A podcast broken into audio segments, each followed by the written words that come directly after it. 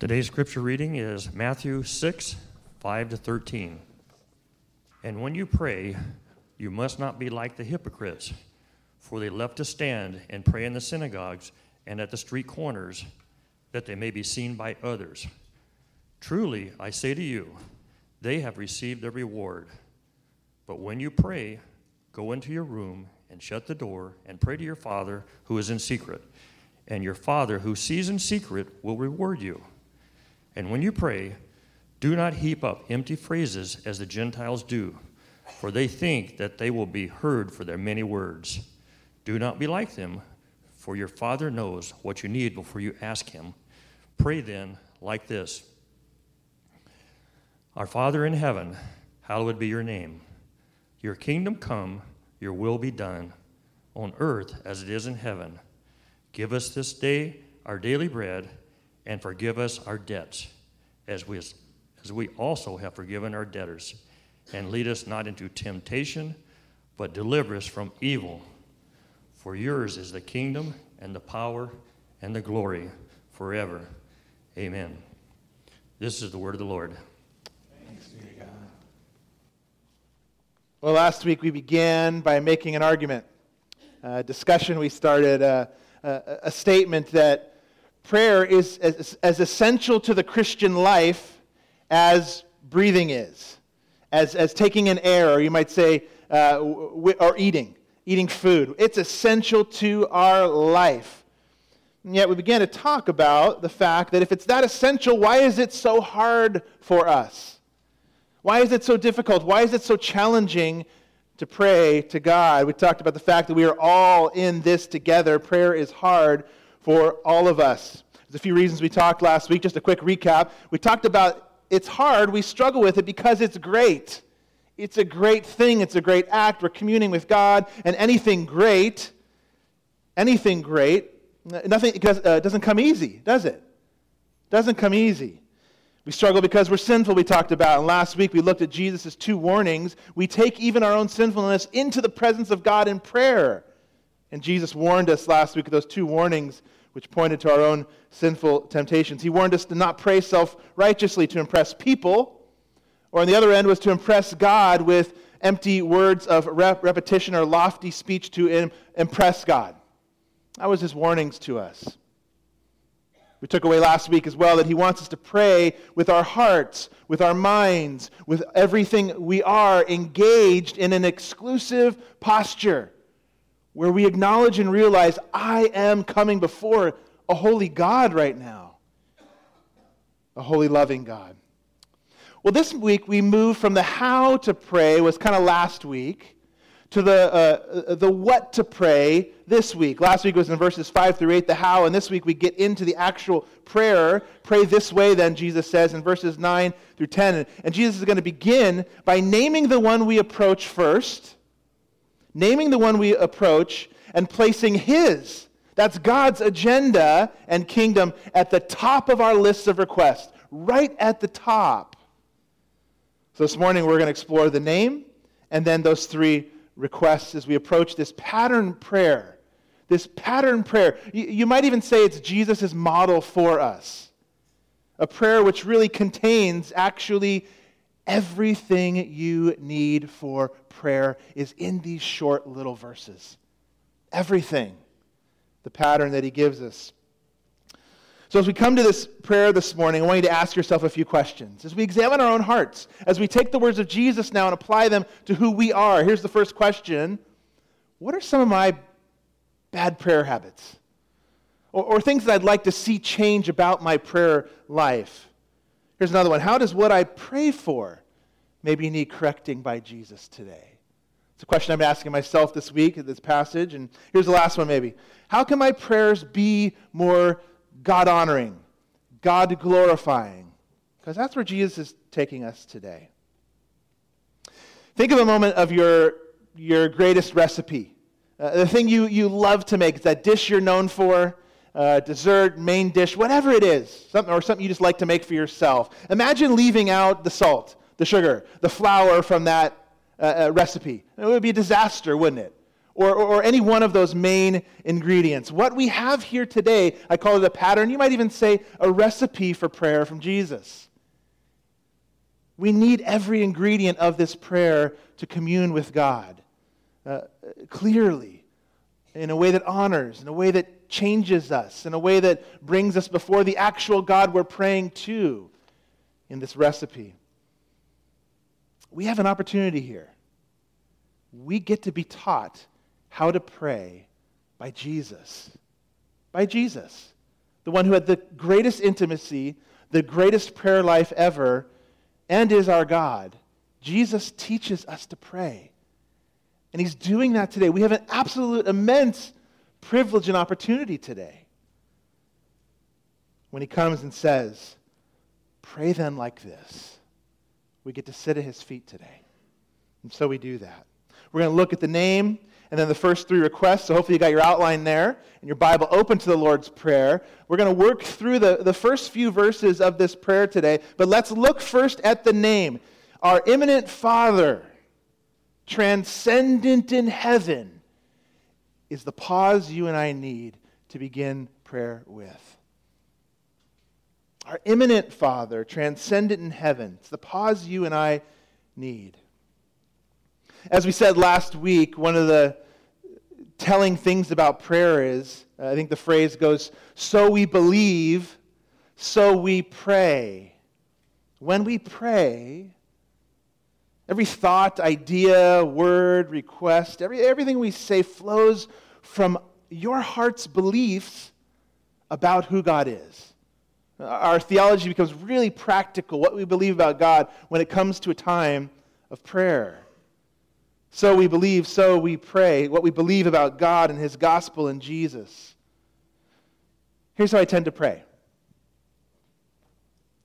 self centered, driven by my needs, really just kind of focused on myself, my troubles, my problems, my requests, a lot of this, a lot of I, a lot of I, a lot of I, a lot of my, me, and mine in my prayers. If I'm honest with myself before you guys, and I think about my prayer life, I'm so quick to jump right to my needs and requests. And Jesus doesn't leave those out, as we're going to see in this prayer next week. But I do that, and then I'm surprised when nothing happens. Or I'm distracted. Or I don't seem to feel like, did I even pray? Did I actually approach God right now? I'm surprised. Take a glance down at the prayer for a minute in, your, in, in the text there. Just a couple things I want us to notice as we come to this prayer, as Jesus says, pray then like this. Notice the absence of the word I. The first person singular pronoun, I, is not in the prayer. It's not there. Our Father, our, our, us, our. And even when it gets to the request, give us our daily bread forgive us, lead us, deliver us, all plural pronouns. All of them. It's not my or give me. Now, Jesus is not telling us that we cannot bring our personal requests to, to God. That's not what he's saying. Or that we can't ever use I in prayer. He's not saying that, but he's reminding us that first, when you and I are brought into the family of God, when we are saved, we're saved into a family. It is us. It is our. It is we. It is the family of God. I think that's what Jesus is reminding us first and foremost. And reminding us to think about more as we come to prayer than just ourselves.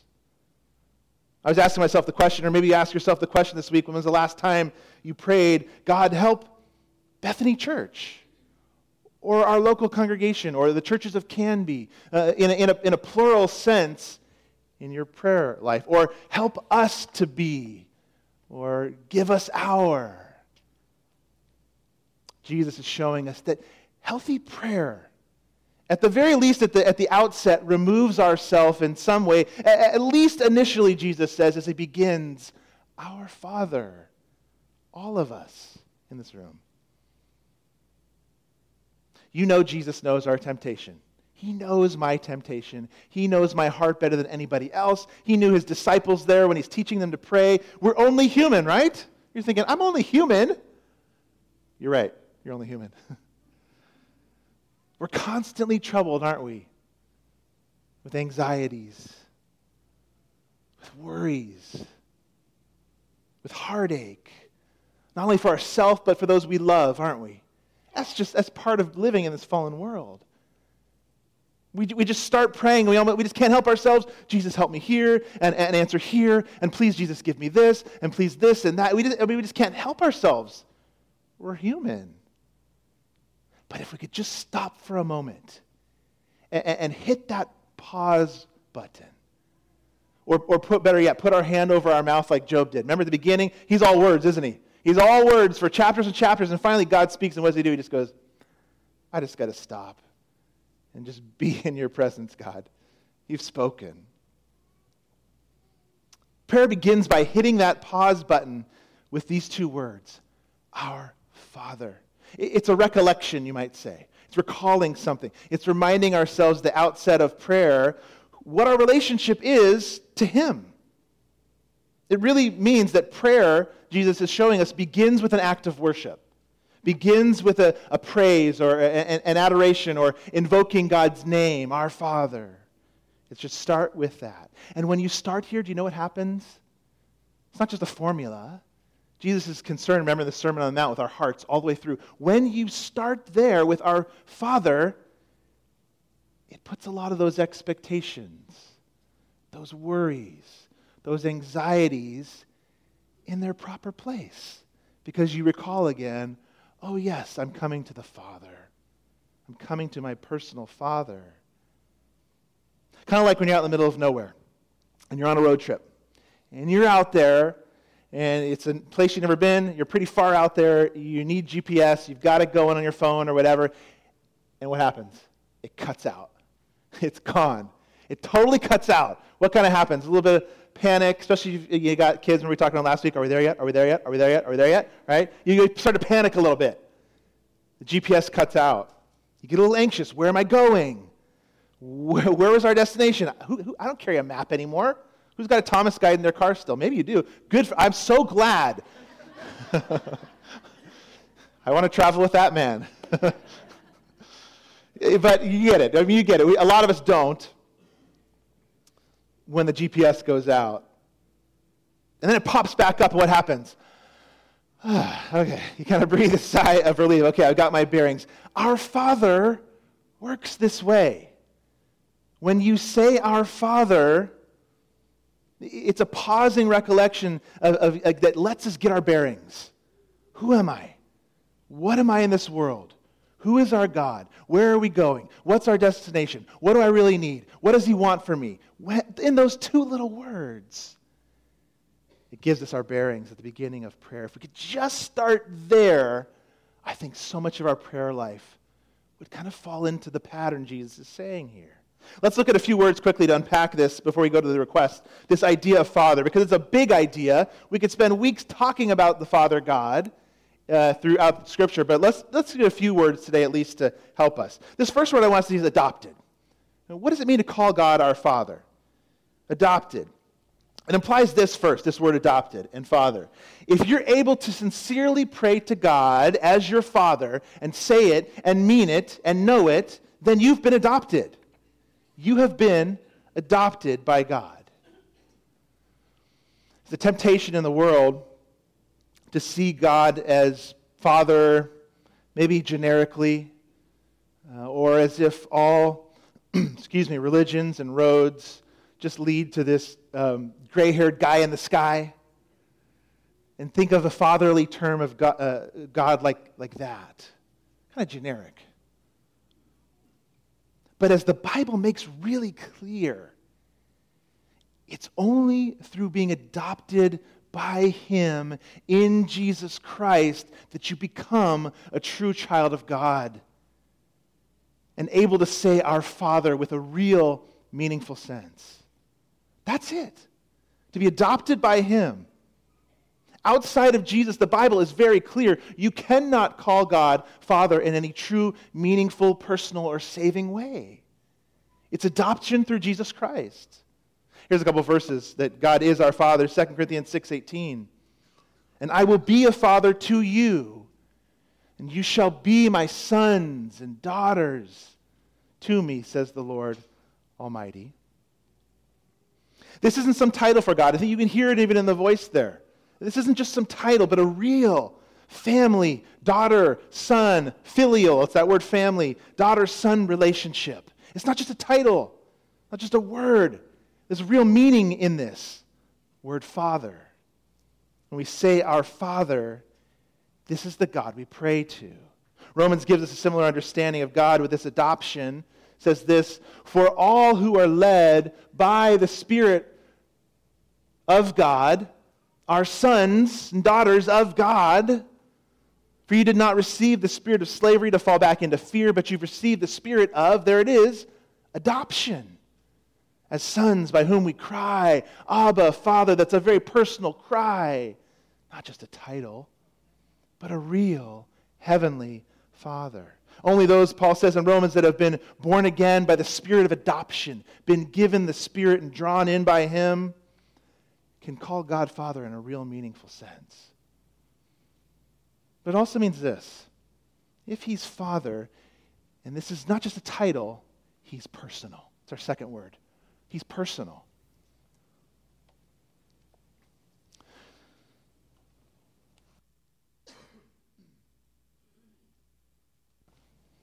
To approach our Father in prayer means we can do so freely, without fear as children to a father who knows them intimately, personally. Remember from last week, verse 8 said, Your father knows what you need before you even ask him. A father who knows every need you have before you even come to him. And we personally come through him. We come as persons, as individuals, as people through Jesus Christ. Ephesians 1 5 says this He predestined us for adoption to himself as sons through Jesus Christ according to the purpose of his will. He's called us, predestined us, drawn us in to himself, adopted us through Jesus Christ. There's the exclusivity of it. Not in just some general sense, but if you've trusted Jesus, if you know Jesus, you've come through him, and he's opened up the way for you to say, in the most meaningful way possible, Our Father, my Father. And Jesus even prays for God's children, God's children in a special way. Did you know that? Jesus prays, in Romans that says the Spirit does too. But Jesus here in his, it's called, a lot of people call it his high priestly prayer, says, I'm praying for them. I'm not praying for the world, but for those whom you've given me, for they are yours. Talk about personal. Talk about intimate. Talk about a God who loves you. And Jesus is, in that moment just says, I'm going to pray for the church. I'm going to pray for God's people because they are yours. And I'm going to purchase them, he knows, in just a few short hours in that prayer. The Bible draws this very, very sharp distinction between those who belong to God through adoption in Jesus and those who don't. He is only our Father through adoption, which means that He's personal, which means that He loves you, is our third word. You are loved by this Father. He gave His Son. We know the verse. John 3:16. God so loved he, that he gave. He loved the world, so he gave his son. It's the gospel. It's the gospel. It is driven by love and grace and mercy for you. However, I know, I know today even, that saying our Father might be hard for some of you. To hear the word Father for some of us, some of you today maybe, conjures up images of abuse. That word Father. Maybe alcoholic anger, neglect, maybe hunger, maybe poverty, someone who is foolish with money, abandonment. I, there's all kinds of words that many of us probably have that we associate with Father that are different than love. I was reading the testimony this week a pastor and biblical counselor on a Gospel Coalition website named Jim Pakta. I'm not sure how to say his last name, I think that's right. And in this testimony, he shared this heart wrenching story of growing up with same sex attraction. Not only that, but growing up with a father who was violent and alcoholic, and for years he lived this double life and kept his same sex attraction quiet from his family and his wife and his church, and he just tried to ignore it and push it and pray it away. He got married, his testimony goes on to say, and had kids and became a pastor and lived this secret life until his life just absolutely crumbled and imploded. The night Jim was ready in this testimony goes on, the night he was ready to commit suicide and was preparing, his wife came home from a, a conference on grief, on grieving, on grieving, with a list, as I, maybe they're asked to do it for family members. She had a list of, of 40 things that had happened to her husband that she thought he had never grieved in his life. She gave him this list. He said, why, why would I want to relive all that pain with my father. For him, it was a, a, a, an issue with his father. And, and my upbringing and all my struggles with same sex attraction. Why do I want to relive that? Until you remember Jesus' words that come from this same sermon Blessed are those who mourn. And he couldn't get that verse out of his head. Blessed are those who mourn, who grieve. And he began to do that. Here's what he said in this testimony. So I began grieving that day for real. And I continue to this day, he said. I thought as Christians we're supposed to forget what lies behind, but this was different. I recalled all the abuse, the put downs, the bullying, the humiliation, along with all my faults and failings, and that's when I realized Jesus could have stopped it all. But he didn't. He must have something better in mind. Maybe for you, there are father wounds in your past that you need to actually grieve and grieve and open up with your heavenly Father, the true Father, for the first time. And maybe that's something that's this roadblock between your intimacy with your true heavenly Father to see Him redeem your past, your hurt, and open up in intimacy with prayer. To admit that, yes, it was wrong that I experienced this, so that God can begin to heal and heal you as your true Father in heaven because He can. He can. It's our fourth word. It means He's powerful. If He can take a broken past and redeem it, like this man Jim, like your past, like many of us, things we've been through, it's our fourth word, powerful. Our Father, what are the next two words? In heaven, right? In heaven our Father who is in heaven, or who art in heaven, sorry, who art would be the, in the, this, the next two words, in the, who art in heaven. It's the transcendent part. We said he's immanent, he's close, he's personal, but it also means he's transcendent. What that means is he's the all loving but all powerful who can actually redeem the hurts of your life when we pray them to him. If he wasn't all powerful, he could do nothing with your broken past. But he is, as those words in heaven mean. He can actually answer your requests. He's the all powerful Father in heaven who we approach. Who, even if you think about it, even the, the best earthly father is just a shadow of what our heavenly Father is. Jim went on to say that through this process, it was almost like he heard Jesus, heard God speaking almost back to him in this prayer.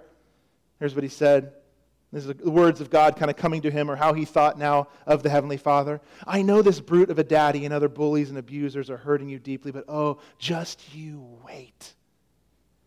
Wait and see how I use this, not only to embrace you, but to give your life such value, such meaning.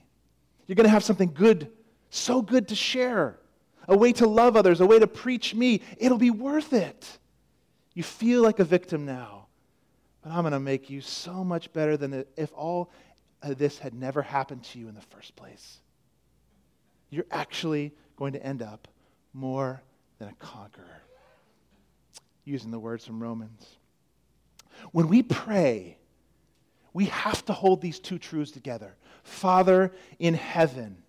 Because it puts us in that right frame of mind. It eases anxiety and worry when we're reminded we've got a personal, loving, powerful God who knows exactly what you need, who cares about you, who wants to hear your voice, and has the power to redeem even a broken life like Jim, like he shared, or me or you. But as we do this, it also reorients the content of our prayer. We're going to go through these three requests a bit quicker, but let's look at them. He reorients the content of our prayer to be first and foremost about His name, His will, and His kingdom. Let's look at the first request. Hallowed be your name is a prayer that the world would know God as He truly is. Hallowed be your name. This is the type of prayer that the world would know God as He truly is. I think it was uh, Juliet who said to Romeo, What's in a name? Wasn't that her? What's in a name?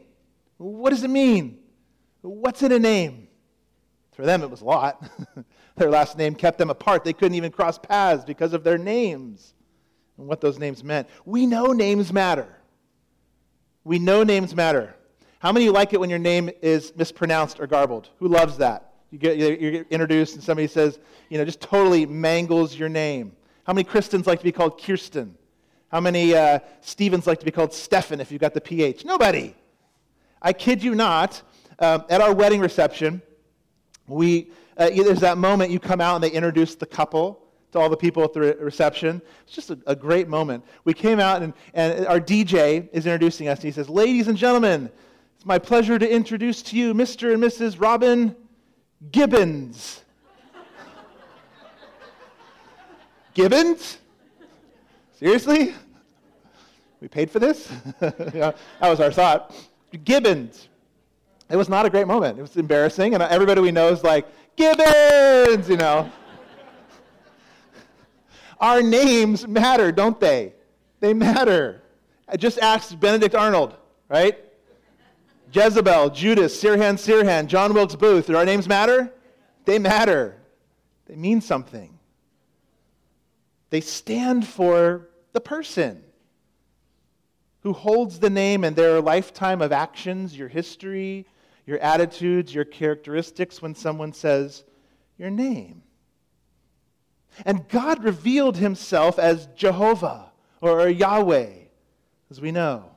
And the Jews, one thing they did really well was they, they understood so much that God was holy and, and other and transcendent that they even just sometimes just said the name. They used the name as a way uh, to talk about God because they understood just to say his name, even Yahweh, Jehovah, was to utter holy words about a holy God. And so the name became kind of a, a shorthand, a concentrated way to communicate all that God is.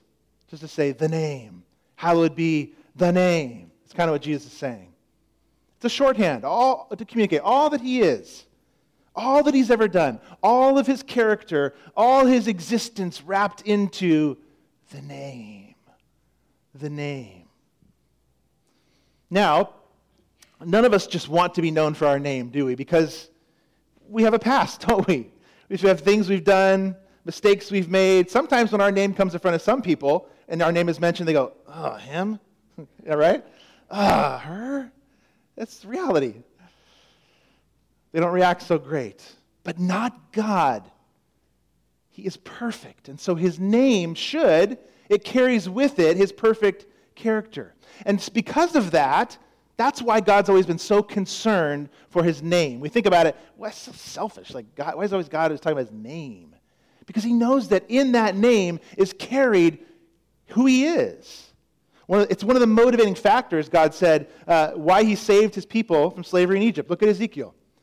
It's one of the motivating factors for him. I acted for the sake of my name, that it should not be profaned, made less than, talked bad about, in the sight of the nations, in whose sight I'd brought them out, saved the Egyptians, brought them out of slavery, because of his name. I want you to think for a minute.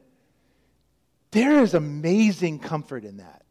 We think, why is God so concerned with his name? Is he that prideful or selfish or so just self centered? There is absolutely great comfort in that. Not only is he the greatest name, he's got to put forth his fame, but once God promises and makes a covenant with a people, new covenant with a people, he attaches his name to us. He attaches his name to you. And everything that's contained in that name, and all the promises in that name, and all the goodness in that name becomes eternally attached to you. So what happens to you speaks of his name. You get it, Ezekiel? For the sake of my name? And so if you've become united to Christ and taken his name in salvation, Christian, don't you think he cares about your prayers? You've taken his name. His reputation is tied to you forever. That means, as bad as things can get, as terrible as things seem right now, He will redeem it so that someday you'll go, It was all worth it. Thank you, Father. He's tying His name to you. The covenant's attaching you. But how flippantly our world uses God's name, don't they? Used to turn on uh, you know anything above a PG movie or just you know you, you just or walk down the street how flippantly the name is thrown around but once we realize we're in the presence of God in prayer, our Father in heaven, our hearts should go to a name, a desire for that name to be hallowed. Like, what is that? It's, a, it's like a weird, archaic word, isn't it? The only place we use it is Halloween. It's the only place we pretty much use it anymore. Hallowed. It's weird. It, it, it, it means to, to set apart, to, to make holy, to consider as holy that name. But we know, you and I, we, we can't add to God's holiness. You can't add to God's glory. He's perfect in and of himself. So when Jesus is saying that, Jesus is asking this. Here's a quote from Al Mohler on his book on the Lord's Prayer. Jesus is asking God to so move and act in the world that people value his glory, esteem his holiness, and treasure his character above all else. He goes on to say, We must not miss this. Jesus' first request is not his personal needs be met, but that God's glory and holiness be known and loved as it deserves. What a remarkably God centered prayer, he says. This is Jesus now praying this. Our lives, then, what that means, the name be hallowed. We've talked about this before, I think. Our lives are like little mirrors. A mirror that can reflect. Or if I held a mirror up here, you get as blinded as I am every week by these lights. We'd go like that, and you'd go, you'd see the lights. They'd reflect off of the mirror. Our lives are like that.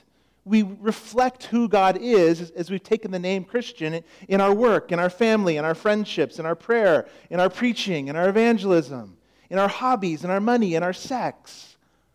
All of those things. All of it we can reflect His goodness in as we live for Him. But the flip side, then, if you've taken on the name and you're out there reflecting disobedience or going against His commands or speaking of His name poorly, we can do the opposite. We represent the name. You carry the name in every sphere you go into, every door you walk through. You carry that name which is beautiful and wonderful and promising and encouraging, but also it's a little sobering, isn't it? Everywhere I go, you can be a mirror. So we're instructed to pray more and more that the world, the world, would value this name. Think about how, how, how big that thought of prayer is, how big that vision is Jesus has for prayer in the world. We can get so claustrophobic and shrink down into our little prayer life when Jesus is saying, May the name of God go through the world. It's kind of radical, isn't it? It challenges me in my prayer life. I hope it does you too. Hallowed be thy name. Your kingdom come is our second one. Your kingdom come. What are we asking? Well, here's a way we're going to unpack this a little bit. But your kingdom come is a prayer for the already, the already on one hand inaugurated kingdom to become the full bloomed, the fully blossomed, the fully consummated kingdom. It's our second request today. And notice Jesus' mind is still on the Father and his will and world and kingdom. It's one of the most debated terms in the Bible. The kingdom. What does it mean to pray for God's kingdom? And, what is it? I like uh, Graham Goldsworthy. He's got a little short little way to remember. What is it? He describes the kingdom as this God's people in God's place, under God's rule and blessing. It's, it's why sometimes I've used the term that we are a, we're a kingdom outpost at Bethany Church. We're a gospel outpost. It's a place where God's people are here and we gather and we're living under God's rule and blessing together. Well, logically, if it follows that if his name is to be hallowed, then we would want the king of that kingdom We'd want Jesus to be that king and for that kingdom to come. But the kingdom of God, as I said, it's been talked about as the already inaugurated kingdom, but not quite fully realized or here yet. And we know Jesus came saying this. Here's his words from Mark. We went through the Gospel of Mark last, this last year. He said, The time is fulfilled and the kingdom of God is at hand, so repent and believe in the gospel. He said that. And those who've trusted Jesus, as Jesus has said, through repentance and faith, they, they've entered. You've, you've entered. You're part of that kingdom. Those who've believed that Jesus is king and what he's done is necessary for them, for the kingdom. The gospel that Jesus is king and savior, or as Colossians says, you've been transferred from the kingdom of darkness to the kingdom of what? You know? Light. Yeah, light. And yet we know, as you look around the world, not everyone bows and acknowledges him as king, do they? Not everyone does. 1 Corinthians 4 4. In their case, the God of this world has blinded the minds of the unbelievers to keep them from seeing the light of the gospel of the glory of Christ, who is the image of God. The world is blinded by sin, by the lowercase g God of this world, blinded by sin, the ruler of this world. But the kingdom is broken in. It's inaugurated, it's started. In men and women who repent and believe in Jesus, this kingdom work is breaking out, it's inaugurated. And yet, we pray for it. Jesus says, Kingdom come. We await it. We wait for it to be consummated. When Christ returns to judge the world and usher in eternity. The, one of the guys that helped us in church history with some word to understand this the best was uh, Augustine. He described it as two cities. Two cities, he described them. On the one, he said, We've got the city of man, the city of people, the city of humanity. And the other one, he said, is the city of, uh, of God, the city of God that will last forever. City of man will pass away, will disappear. But he said, The city of God, this kingdom is going to last forever. So to pray, Your kingdom come means praying for power and influence of the gospel to expand in our own hearts, but the hearts of the lost and the world and its cultures and its systems and its structures and its powers. It's like this all inclusive missionary prayer that the gospel would advance. It's Jesus saying that politics won't save you, cultural influence cannot save. It's not programs that will save, although these are part of restoring and bringing in God's justice and goodness and love, all of those things, culture and politics, or can be at least at their best. The kingdom comes primarily through proclamation, heralding the king, letting people know you love Jesus, praying for the world and for Jesus to come and being part of that in whatever that looks like in your life or church. Kingdom come. Thy kingdom come. The crucified, now living King. And so we pray it, but are called to share it and proclaim it too. Second Peter says, looking for that great day, longing for Jesus to return, when sin and evil will be gone. Jesus says in Revelation, I'm coming soon. We pray for him to come. That's what it means to pray. Your kingdom come the gospel would spread and transform the here and now, but bring in the forever too. Here's our final one today. Hallowed be thy name, thy kingdom come, thy will be done. Your will be done is a prayer not to bend God's will to ours, but for God to reshape our will to his. The prayer for God's will to be done is for God's, um, his revealed will. We look at that and go, which will? Like, what does that mean? Does, God, does that mean what God wants to have happen can't happen unless we pray it, it won't happen? I think what we see here is God's revealed will. The other, theologians have talked about his will in two different ways. His divine decreed will, what he sovereignly ordains, what he wants to happen, cannot be thwarted. It's going to happen. The psalmist says, Our God is in heaven, he does as he pleases. What we're talking about here is his revealed will to us, what he wants for you and I in our lives. Logically follows if God is Father, we want his name to be hallowed, we want his kingdom to reign. We'd want then his people to live like those godly citizens of that kingdom and reflect it, mirrors, in their life, wherever you are, wherever you go. To pray for God's will to be done is to pray for holiness, for goodness. Uh, however you describe it, the Ten Commandments, the fruit of the Spirit to increase in the world. But it's to pray something kind of dangerous, actually. Kind of dangerous. Because you and I both know the way God brings that about many times is through trials, is through what is He transforms us, asks us to trust Him. Elisabeth Elliot said, To pray thy will be done, I must be willing, if the answer requires it, that my will be undone. Because in so praying, we're not just praying that your behavior, my behavior, be modified. The Sermon on the Mount, if anything, shows us that Jesus is going for your heart at a deeper level than even what we see. But that's where most of our minds live in the symptoms, in what you can see, in what's on the surface, and what's on top. If we could just fix that person, right, or that thing about them, or that town or political party, we get so concerned with the symptoms. If we can just get those symptoms fixed, if we can just get the right law in place, or we can just get the right party back in power, when our greatest desire, Jesus is saying, should be that men and women honor him as God. Because that's where real transformation comes from. All powerful, kingdom come. So here's a question that we close with What troubles our mind?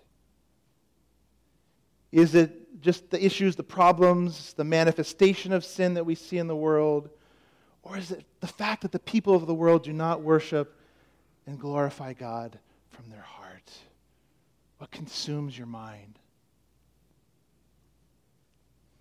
Let's pray that our one overarching desire would not be let's just fix all the rules or the symptoms, but that it would be a burning heart desire for the world to know God as Father through the Son. If this table shows us anything, it shows us that little fixes and band aids and maybe changing a rule or a law. We need so much more than that, don't we? We need so much more than that. We need Jesus. We need his saving work.